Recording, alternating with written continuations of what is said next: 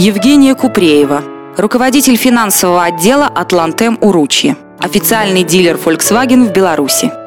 Я вас люблю.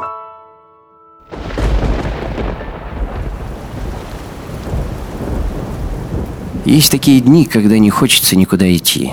За окном дождь или снег, холодно. Ветер гнет деревья и поднимает в небо редких черных птиц. И хорошо, если выходной. Время течет медленно, и незаметно наступает вечер.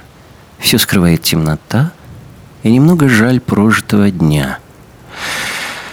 Однажды, когда я еще училась в институте, к нам приехала супружеская пара из Германии. Мы гуляли по Минску с фотоаппаратом, снимали все, даже резиденцию президента. Там нас выловил человек в форме, посмотрел снимки и переписал мои данные. Потом мы пошли к цирку, напротив которого на доме в то время висел рекламный логотип «Атлант-М». Мой дядя сказал немцам: «Видите, реклама Минского завода холодильников». Я с гордостью возразила: «Нет, это «Атлант-М». Там продают «Фольксвагены», и я там работаю». Немцы заулыбались, а мой дядя сказал: «Уже не работаешь. Тебя ж переписали как шпиона». С тех пор прошло одиннадцать лет. Первое время моей работы мы располагались на машиностроителей вместе с импортером Volkswagen. Здесь царил дух деятельной свободы. Однажды кто-то купил складные металлические самокаты, и мы радостно катались по второму этажу, развивая прекрасные скорости. Вообще импортер тех лет отличался весельем и креативом. «Июнька» – ежегодный корпоративный праздник, где команда импортера была десятым батальоном по номеру отделения.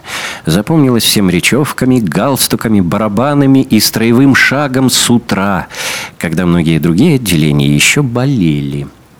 Следующая «Июнька», которую они посвятили ящеру, тоже была оформлена с размахом. Жили мы с импортеровцами душа в душу, дружили и искренне ругались. Говорят, однажды Дима Лазовский и Сережа Гаврилко подрались. А что, дело молодое, я верю. Верю, что победил Гаврилко. Сергей Гаврилко уже тогда был великим человеком. Мы с ним по трое суток не разговаривали. Иногда даже не помню, что не могли поделить. Отчеты тогда велись в Excel, и однажды я переживала, когда баланс очень сильно не шел. Практически плакала на столе. Он подошел и сказал: «Капитал отними, деньги отними, кредиторку прибавь». Назвал цифры. Сумма расхождения снизилась до двух долларов. Он засмеялся. «Ну вот, за эти два доллара мы тебя и уволим».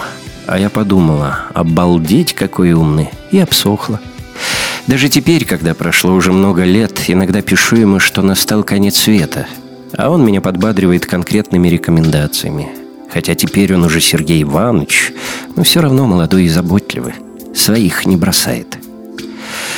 Когда он меня подрастил, и я стала финансистом, бухгалтером стала работать Лена Канунникова. Такая молодец, очень ее хвалят и награждают до сих пор, потому что она регламенты соблюдает и сама создает.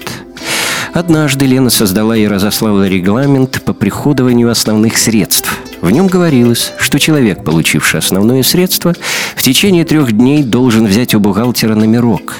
Практически сразу у Лены началась аудиторская проверка, и она была очень загружена работой.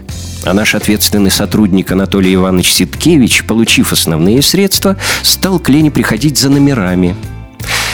Она никак не могла отвлечься и все время просила зайти позже. В конце концов, она не выдержала. Очень устала. Столько работы, столько вопросов аудита, еще и Ситкевич ходит. Целый месяц. Дай номерок, дай номерок. А потом по радио передали информацию, что Фидель Кастро упал с трибуны. И Лена устало сказала: «Начинается. В холдинге бухгалтеры и так загружены. Им не до Фиделя. На Кубе граждане сами должны следить за своим Фиделем». Начальником отдела запасных частей был Сергей Мурашко.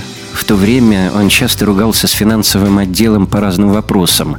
Хорошо, что рядом с кабинетом финансистов стоял несгораемый шкаф.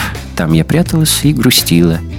Лет через пять мы до совершенства довели все бизнес-процессы и подружились на всю жизнь. Теперь он заместитель директора по ППО и любит спрашивать своих подчиненных: «Ты когда в последний раз был на приемке?» Надо чаще спускаться со второго этажа и смотреть, чем живет сервис. Он настоящий боец, и на нем прочно держится не только ППО. В отделе продаж у нас многое опирается на руководителя отдела логистики Петра Способых. Долгие годы отдел состоял из одного руководителя. Когда он собирается в отпуск, всегда переживает, на ком останется автоцентр, и предлагает заколотить входные двери крест-накрест. У него всегда много рациональных предложений. Мы оба с ним полноразмерные, потому что не любим слово «толстый», и вообще это не про нас. Однажды мы со своими размерами танцевали, да так, что немного оторвали подол нашей коллеги из импортера. Она простила нас, потому что у нее доброе сердце. В Атлант-М я встретила человека, которым искренне восхищаюсь до сих пор – Сашу Кувшинова. Иногда, когда было трудно и возникало желание уйти, он говорил мне: «Ну и куда ты собралась? В компанию «Н»? Зачем? Подумай хорошо. Ты работаешь в холдинге «Атлант-М». Это же так престижно и перспективно». Потом его понизили за нелояльность, и он ушел сам. Да, перекосы тоже бывают. Я очень люблю свою работу. Люблю ступеньки на второй этаж на машиностроителей, по которым ходила десять лет, как в школу. Люблю площадь Казинца, куда долгое время ездила к финансистам. Люблю возможность отчаянно поругаться с коллегами, зная, что в этом споре обязательно родятся истина и примирение.